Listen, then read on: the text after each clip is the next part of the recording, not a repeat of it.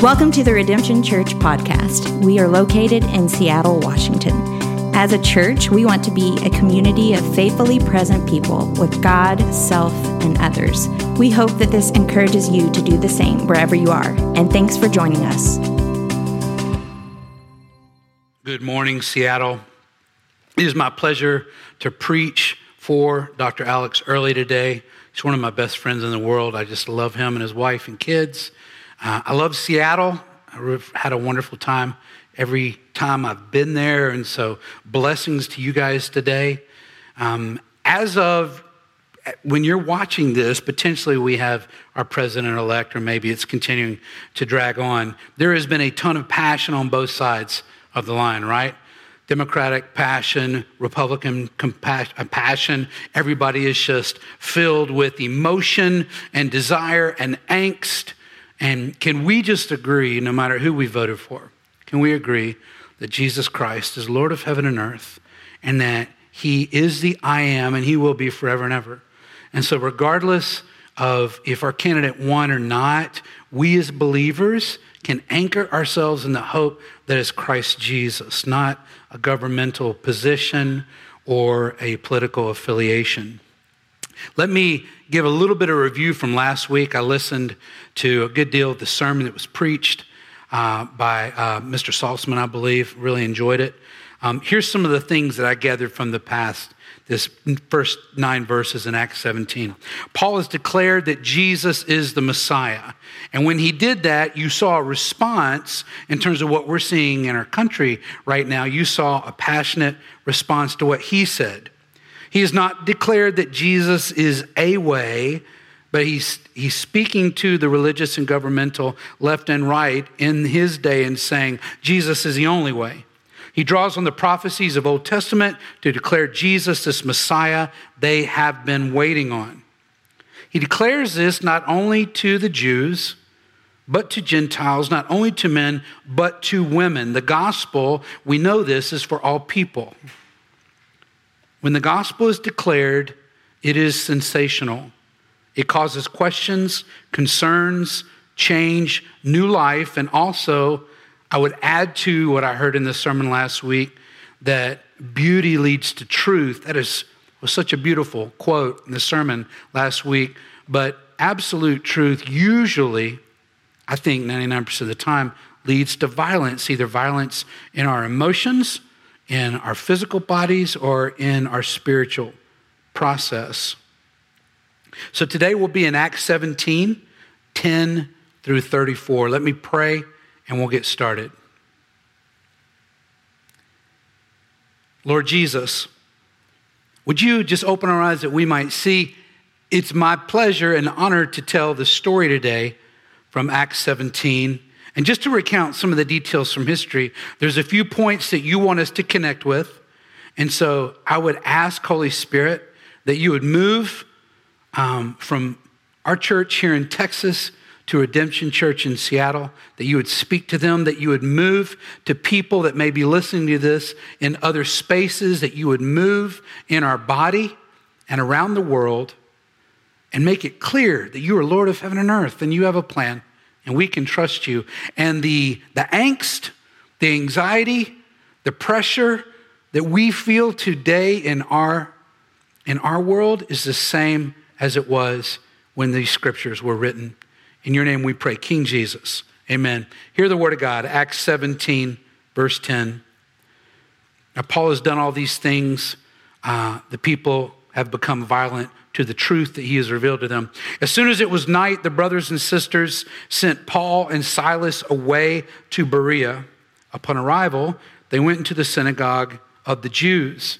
The people here were of more noble character than those in Thessalonica. I guess that means they didn't want to kill him as fast. I mean, this was Paul's kind of modus operandi. He would go into his city, he would preach the gospel to the Jews. A lot of times they would beat the living tar out of him, drag him out of town. He would come back in and he would preach to the Gentiles. Since they received the word with eagerness and examined the scriptures daily to see if things were so, a little bit more of an astute mindset. Uh, in Berea, a more desire to hear what people say and then examine it from the scriptures. So let's talk about what just happened. Paul had with care shared the truth with people in Thessalonica. Some had responded by believing, Jews, Gentiles, men, women.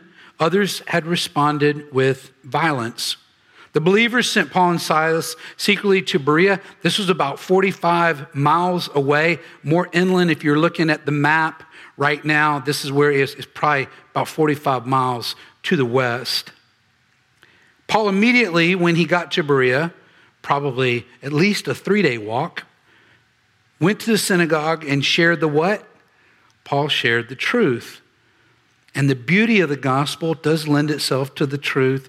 And I would just submit to you today that you and I, as followers of Jesus, we do bring a powerful truth. And yet, if you have witnessed it all, and especially in areas like Seattle, where there are just people that are angry and vehemently against the gospel, they would respond to you in a more negative way. Paul shares the truth. He told them of another king, King Jesus, the Messiah. Verse 12 Consequently, as Paul shares this, many of them believed, including a number of the prominent Greek women as well as men. We see the first century church and on from there for a period of time, fully recognizing that men and women are not unequal, but equal in God's eyes, and He loves them and He calls them the same. And so we see Jesus leading in this, we see the apostles leading in this, and definitely we see Paul leading the same. Not sequestering women off, but bringing all people that they might hear the truth. Verse 13. But when the Jews from Thessalonica found out that the word of God had been proclaimed by Paul at Berea, 45 miles away, they came there too, agitating and upsetting the crowds. I think we can look around in our country today and realize that when people's emotions are in charge and are in control, some pretty harsh things can happen. It's no different back in the day.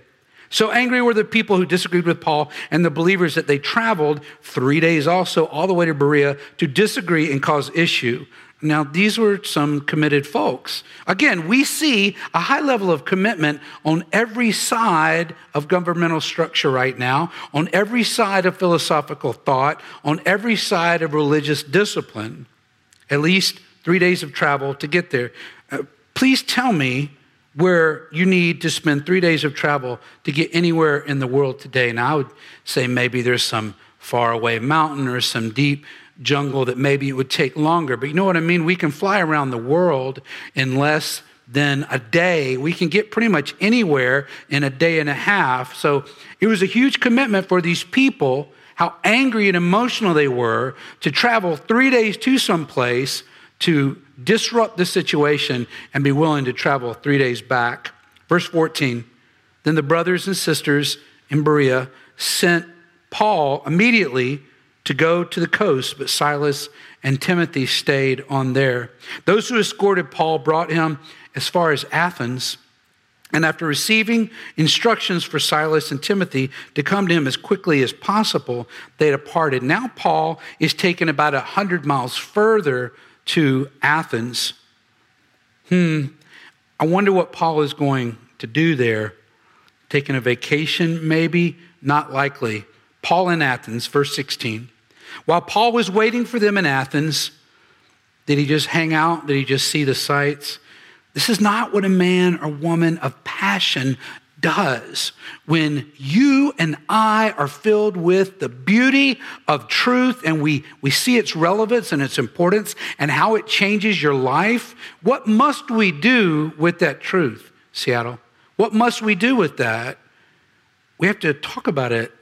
We have to speak about it in Texas, around the world. We have to verbalize what we know is life changing, regardless of the circumstances. While Paul was waiting for them in Athens, he was deeply distressed when he saw that the city was full of idols. So he reasoned in the synagogue with the Jews and with those who worship God, as well as in the marketplace every day with those who happened to be there. Some of the Epicurean and Stoic philosophers also debated with him. Some said, Why is this ignorant show off trying to say? So Paul is deeply distressed And here the word in Greek literally means troubled, irritated, bothered. And so I just I, want to say to anybody that's listening right now, are we are we bothered? And irritated does not mean angry at somebody for being something they are. It means literally internally agitated because we know truth and we are hearing people or seeing people or interacting with people that don't know that truth. Christian, have we gotten past that place to where we are a bit callous in terms of how we see the world act? Now, it doesn't mean that you and I can change them by our anger or by how much you shout at them or by how much you post on social media. That's, that's all, regardless. What I want to know right now is where are you in your heart when you see sin and people that have no knowledge and actually a hatred for God? Does this bother you? Does this trouble you? Does this irritate your spirit to want to do something about it? Now, two, two of the philosophies that were spoken about right now, first one was Epicurean. We use that to talk about Epicurean desires in terms of culinary pursuits or chefs or, or cooking or baking or those kind of things. That's not actually what it meant. It was one of the first humanistic philosophies. It was enjoy one another, be nice, find pleasure in being good, be logical. But the bottom line is with Epicurean philosophical thought is that you are in control. You are the one that can that can decide to enjoy what life has given you. The second one, which is a little bit different than the Epicurean um, emotional and spiritual and physical, not sexual, but all those things. Pleasures, Stoic was a little different. This was a discipline of your emotions. This was a mastery of self. You're more logical. You are in control. You are in control. Again, it's up to you. You get to decide what is your truth. These self taught, we can do it folks saw what Paul was espousing as idiotic, simplistic, ignorant. And I would just say that most of us, uh, quite a few of us, aren't dumb. A lot of us have high education. A lot of us have a lot of worldly experience. We have knowledge based on successes and failures. And so I, I don't think I've been in your church before. Uh, you're a pretty smart congregation. I, my church here, pretty smart congregation. And yet, you and I, if we're going to follow Jesus, we are looked upon as simplistic, as simple, as not really higher level thinking. Are you okay with that? Let me give you a couple verses from Scripture. This is from Paul as well when he's writing letters to the church in Corinth, which was a bleeding edge, awesome city on the move back then, just like Seattle is. Very cutting edge. Everything was super cool. And here's what Paul says For the word of the cross is foolishness to those who are perishing, but it is the power of God to us who are being saved. It's what to your friends and family that don't follow Jesus? You are a fool.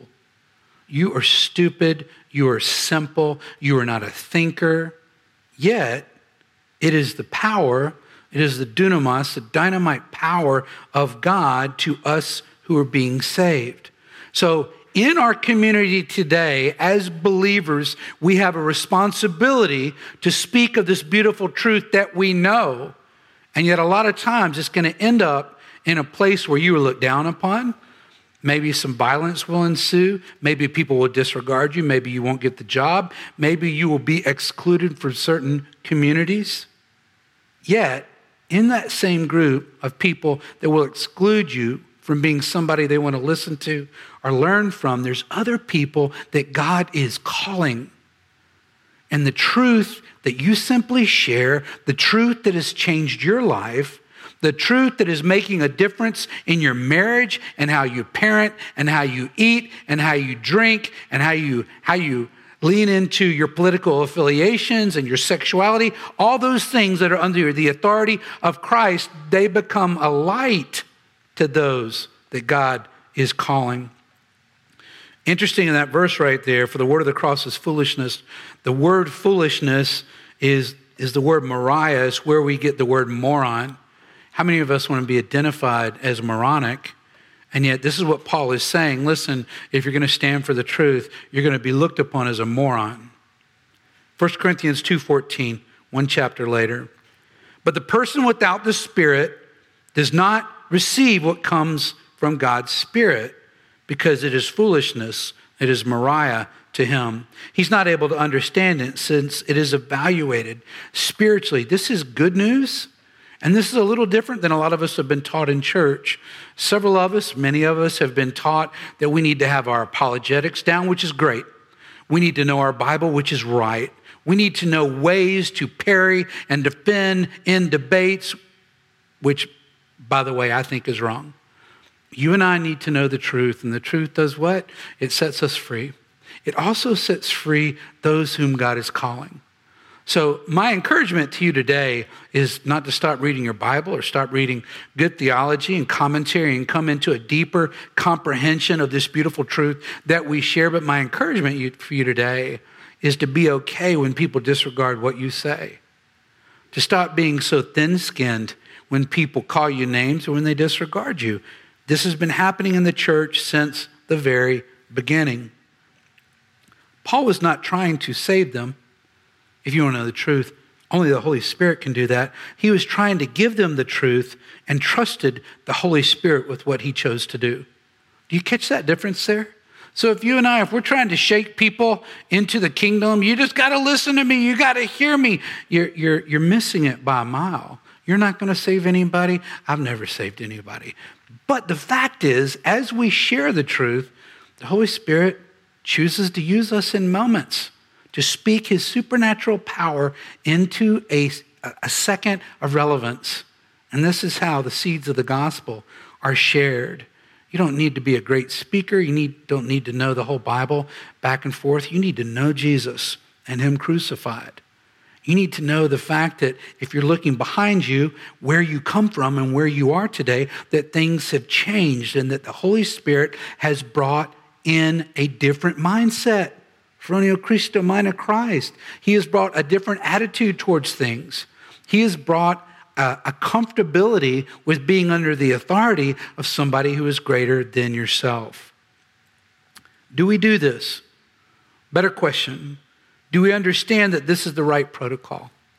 Speaking truth in love, not compromising that truth, and trusting the Holy Spirit with the reception. There is much more longevity in this mindset than you and I thinking, okay, we got to soldier up and we just, we have to, account, we got to take the hill. We got to do these things. Listen, community is super important in the body of Christ. It's absolutely relevant and needed, but you're not the one making a difference. The Holy Spirit is. And so you and I are called to know our Bible. We're called to tell the truth, and we're called to do this with gentleness and respect, as Peter says.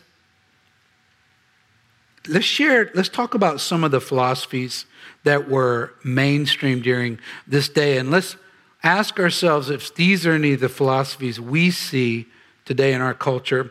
First one, a big one, was determinism. A definition do you believe you have free will? Yet at the same time, if you believe in science, then all events have causes following natural laws. You, are, you have determined to figure things out. If you study enough, you'll get it. Self taught, no lessons. You're that person. That was a philosophy. It's a philosophy today. Another one is nihilism.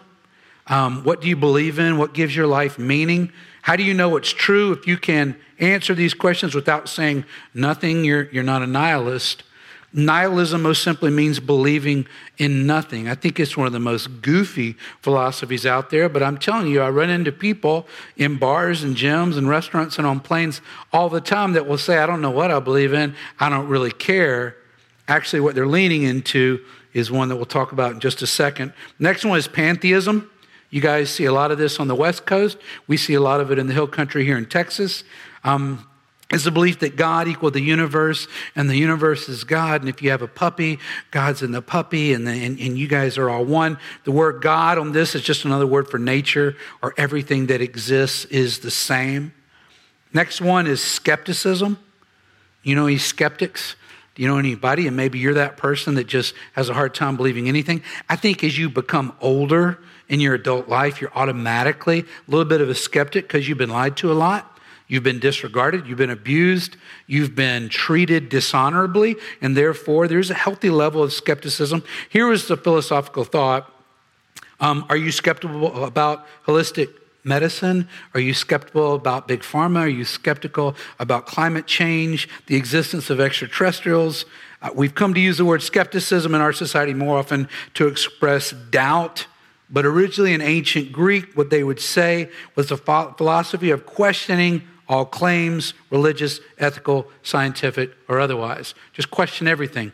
I'm not quite sure that's bad in its essence, but you and I, as believers, there's some things we should not question. There's some things that you and I need to be adamant about when we're talking to people and they say, Well, I don't believe in Jesus. What do you believe in? And in that moment of weakness and cowardice, you respond with, Well, you know, and you compromise. It's, it's okay for you to say, I believe that Jesus Christ is the Son of God. I believe that Jesus Christ walked this earth for 33 plus minus years and that he did some phenomenal things and that he never sinned. I believe that he gave his life on the cross. I believe that he shed from he shed blood for me. I believe on the third day he rose again from the dead, conquering sin and death once and for all. That's what I believe. Would you like to get another beer? We need to be willing to say these things. Let your yes be yes and your no be no. Church, why are we so afraid of speaking about the truth? The next one is, is uh, hedonism. I think we're all clear with what hedonism is worldwide. The philosophy of pleasure, mental, emotional, definitely sexual. It means doing whatever brings you the greatest amount of pleasure, regardless of any other effects. This is about me. This is my choice. This is my life. This is my body, etc., etc as Christians, we, we have to come against hedonism and say, no, this is, this is not about me at all. This is about Christ crucified. This is about God having all authority over me because he has bought me with his shed blood. And I have been given eternal life because of his choice to call me. Last one Taoism. Um, you see this all over our country now, too. One of the main strands of traditional Chinese philosophy gets its name from the idea of the Tao, which means the way, which is uh, human perception, if you will, a reality that Taoists strongly associate with the natural world. For Taoists, the ultimate goal of human life is to understand this reality and to learn to live in harmony with it. Every one of these philosophical ideals or mindsets have to do with the individual deciding they know what's best. All thoughts are based on our decision. We decide, we choose, we manage, or have authority over our own philosophies. The way of following Jesus Christ is radically different. Jesus is preordained, Jesus has saved. Jesus has chosen to give us life through his decision, not ours. There is a huge difference here, which means that you and I have some truth to share to people that they need to hear. And it's important, regardless of how they respond, it is important, it is imperative that we, the church today, speak up and tell the truth. Scripture goes on and says this Others replied, He seems to be a preacher of foreign deities, talking about Paul, because he was telling the good news about Jesus and the resurrection. Why would they reply that this was a foreign deity, more than likely because Paul was speaking clearly to the fact that there was no other God. Jesus was the only way, not just one of them. Paul was not coming along these philosophical professionals and saying, Hey, I hear what you're saying, and you're probably right too, but I want to share another way of being right. He was saying, There's only one God. He was saying, There's only one way to God, and it's through Jesus Christ. Jesus is the Messiah that we Jews have been waiting for for years and years. This is our culture today, though, right? Many ways to God, your truth, my truth. It is quite offensive to be told your way is wrong, isn't it? So therein lies the conundrum, right? Do we not offend or do we offend? I think it's how we do it. I think what we're seeing Paul here what he's doing is he's telling the truth. He's being extremely clear about it, but he's not getting up in their face. He's not calling them stupid or moronic. He is willing to risk the danger of them thinking he is a moron. He's okay with that. He has something they need. And what he's doing is he's presenting it to them and allowing them, allowing the Holy Spirit to work in them. Verse 19.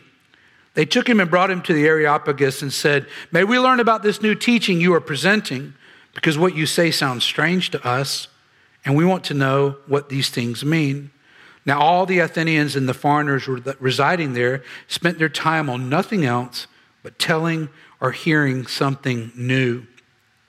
Philosophers and religious people, more adherence to knowledge than to practice more adherence to look how smart I am, look how much I know. I know all the philosophies, I know all the religions. I've read the Bible, I've read the Quran, I've read this and that. I have all this knowledge. My question at my age now at 52 is when I see people be passionate about something, I want to understand and see what are they doing with it. I'm tired of even people in our own camp, the Christian camp, the evangelical camp that have all this knowledge and yet they're not discipling anybody. They're not picking up their cross and following Christ. They're not being humble. They're not giving of anything. They're just thinking that their tithe to the world and to God is the knowledge that He has given them. And that's garbage. More adherence to knowledge than practice. It should be as you and I come under the truth of Christ, a phenomenal adherence to the calling of Jesus to be more like Him, to care for people, to love people, to feed people, to clothe people, to walk with people, to weep when they weep, and to laugh when they laugh, to enter into community, regardless of whether you have some anxiety or I'm an introvert, which, by the way, I am. It is our calling to open our homes, to open our lives, to open our hearts and be more like Jesus. Just because you know something doesn't mean you practice it. Verse 22 Paul stood in the middle of the Areopagus and said, People of Athens, I see that you are extremely religious in every respect. I would say that Texas and Seattle are extremely religious in every respect. For as I was passing through and observing the objects of your worship, I even found an altar on which was inscribed to an unknown God. Therefore, what you worship in ignorance, this I proclaim to you the God who has made the world and everything in it, he is Lord of heaven and earth, does not live in shrines made by hands, neither is he served by human hands as though he needed anything, since he himself gives everyone life and breath and all things. From one man, he has made every nationality to live over the whole earth and has determined, determined their appointment, times, and the boundaries of where they live. He did this so that they might seek God. And perhaps they might reach out and find him, though he is not far from each one of us. For in him we live and move and have our being, as even some of your own poets have said, for we are also his offspring. Since then, 29, we are God's offspring, we shouldn't think that the divine nature is like gold or silver or stone, an image fashioned by human art and imagination. I'll give you just a few attributes that we see of God. And this is a truth that you and I are able to share with much kindness, with much care, with much patience, not irritation or impatience or demand attributes of God presented to the Athenians by Paul in a very much a pluralistic culture in that time. These are the same things that we can present, that we can present to our people, to our friends and family, the attributes of the God you and I say we believe in. First one, God is Lord of everything, not just a few things. We can say clearly to our family and friends that the God I serve is Lord of all heaven and all earth. He is over everything, He has complete dominion. That's going to irritate some people, but it's the truth. Number two, God is not kept in a shrine or temple. He is omnipresent. He's everywhere. You can go out to nature, which a lot of, a lot of people love to do, and worship God there. You can come together in a community group. You can have a prayer time with your spouse or your children. I like to pray randomly for people I meet. I took an Uber yesterday to pick up one of our cars is being worked on. Uh, a brother, uh, Felipe was his name. uh, talked to him about Jesus for a while. And before I got out of Uber, I said, Can I pray for you, Felipe? He said, Yes. And I put my hands on him and I prayed for him. God is not kept in your box or your emotional stronghold, He is everywhere. He will not be contained. Number three, God needs nothing from you, He is self sufficient. God is not waiting for you and I to come on his team, and then he is so thankful that finally he has us, finally he has our knowledge. Some of us are so puffed up with knowledge and no action. Or finally, a lot of us are filled with action. Now we find God has us on his team. And now he can really accomplish things. God needs nothing from you. You can tell people this. God is the provider of all things you need. Everything anyone you meet needs those needs can be provided by the God you and I serve. That is good news. That is real truth. Number five, God has complete authority over your whole life. Eh, we can tell people, and this is really where you have to be filled with the Holy Spirit and say it the right way, but people need to understand that sin or a sinner's life is a life of slavery and people that trust in Jesus to take away our sin, who calls us to live under his authority, as scripture says, his slaves, he's bought us. That is real freedom. Under the authority of Jesus is freedom. Under your own authority is slavery. Number six, God is not far away, he is available to you. I think of challenged people quite a few times in a conversation, maybe in a public setting, maybe somewhere I'm not going to see them again, to say, listen, if what I'm talking to you about is real, then I would encourage you tonight before you go to bed, just ask, say, God, if you are who Tom said you are, reveal yourself to me. And that's a powerful prayer because I know that God is omnipresent and omniscient. He knows everything. He is everywhere. He is over everything. He can answer the designs and desires of people that seek Him. Number seven, God is not fashioned by our imagination. He is I am. He is the I am God. He is not waiting for you and I to custom make him into our own little selfish paradigm of what a God should be. He is I am. Verse 30.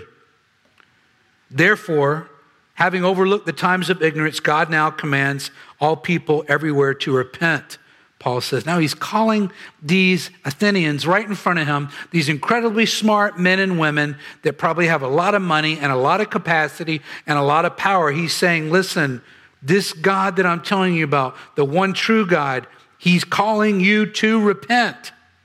It's okay for us to tell people that. 31, because he has set a day when he is going to judge the world in righteousness by the man he has appointed. King Jesus. He has provided proof of this to everyone by raising him from the dead. These are four more points that you and I must share with people. This is a burden upon you and me. This is a calling. We have to do business with this. God's command to everyone living repent. It's a powerful word. Repent, which means to turn. Repent from your lifestyle that doesn't please God. Repent from these choices that doesn't please God. Repent from these situations or relationships you're in right now that are toxic. How can anyone repent? It's absolutely impossible without the power of the Holy Spirit. You and I both know that. This is a truth we have to give away to people. Number two, I will judge you by my standards, not yours. The God of the ages says to you and to me and everyone we know, You will not decide how I will judge you. I will judge you by my standards, not yours. That ought to run a shiver up and down your spine, man. We, we need Jesus. I need, I need Jesus. Number three, your only hope is in King Jesus, another king, right? This was the point from last week's sermon. Number four, Jesus, the God man, lived among us perfectly and died for us, rising from the dead on the third day, conquering sin and death once and for all, for all those who believe. Verse 32 When they heard about the resurrection of the dead, some began to ridicule him, but others said, We'd like to hear from you again about this. Let's come back to the point. Listen, if you're going to be bold and tell the truth, not as a jerk, but as a, a, person that really wants others to know the truth that has set you free. Some people are going to ri- ridicule you. Are you okay with that? I think a lot of us are not. I think a lot of us, that's a stopping point because we really do deeply care about what at least our tribe thinks about us, what our political affiliation thinks about us, what our core group of friends thinks about us, maybe a family that we come from, maybe from a shame culture. We really care about what people think about us. Some ridiculed him, yet some wanted to do what? Hear more. Why? Because God was calling them. So the same truth that was shared was foolishness to one group of people, but it was hope for others. Verse 33 So Paul left their presence. However, some people joined him and believed, including Dionysius the Areopagite, a woman named Damaris, and others with them. Paul was made fun of, and yet the Holy Spirit supernaturally used the things he spoke about because they were beautiful truth to irritate and anger some and to draw some others to himself. Here's the action steps, and we're done for the day. Number one, get used to the fact that people will think you are ridiculous and of low intellect for what you believe. You don't have to be quicker or slyer. You just have to tell the truth, but get used to that. Number two, love your friends, family, and coworkers well and tell them the truth. Not your truth, the truth. And number three, don't preach, but speak with kindness and clarity. We see this what Paul does. It's what the apostles did. That's what great men and women of the faith who have been martyred for years and years and years. This is what's happening in the church in China right now as Christians are in jail right now for believing in the same Savior that you and I believe. Church, wake up. Church, stand up. And church, speak out in the name of Jesus Christ. Let's pray. Almighty God, thank you for your word, your stories. Sometimes we read biblical stories and we think that was just then it is obvious to me why you have Acts in the canon.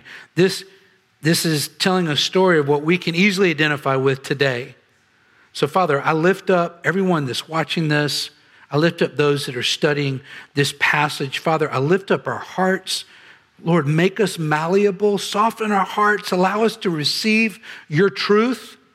And Father, may we act upon it, not as independents, not as people that have what everybody needs, and if they just listen to us, that's garbage, Father. May we do it with love and care and sincerity till the day you call us home. In your name we pray, King Jesus. Amen. Thanks again for joining us. If you want more information about our church or would like to come visit us on a Sunday, go to redemptionseattle.com.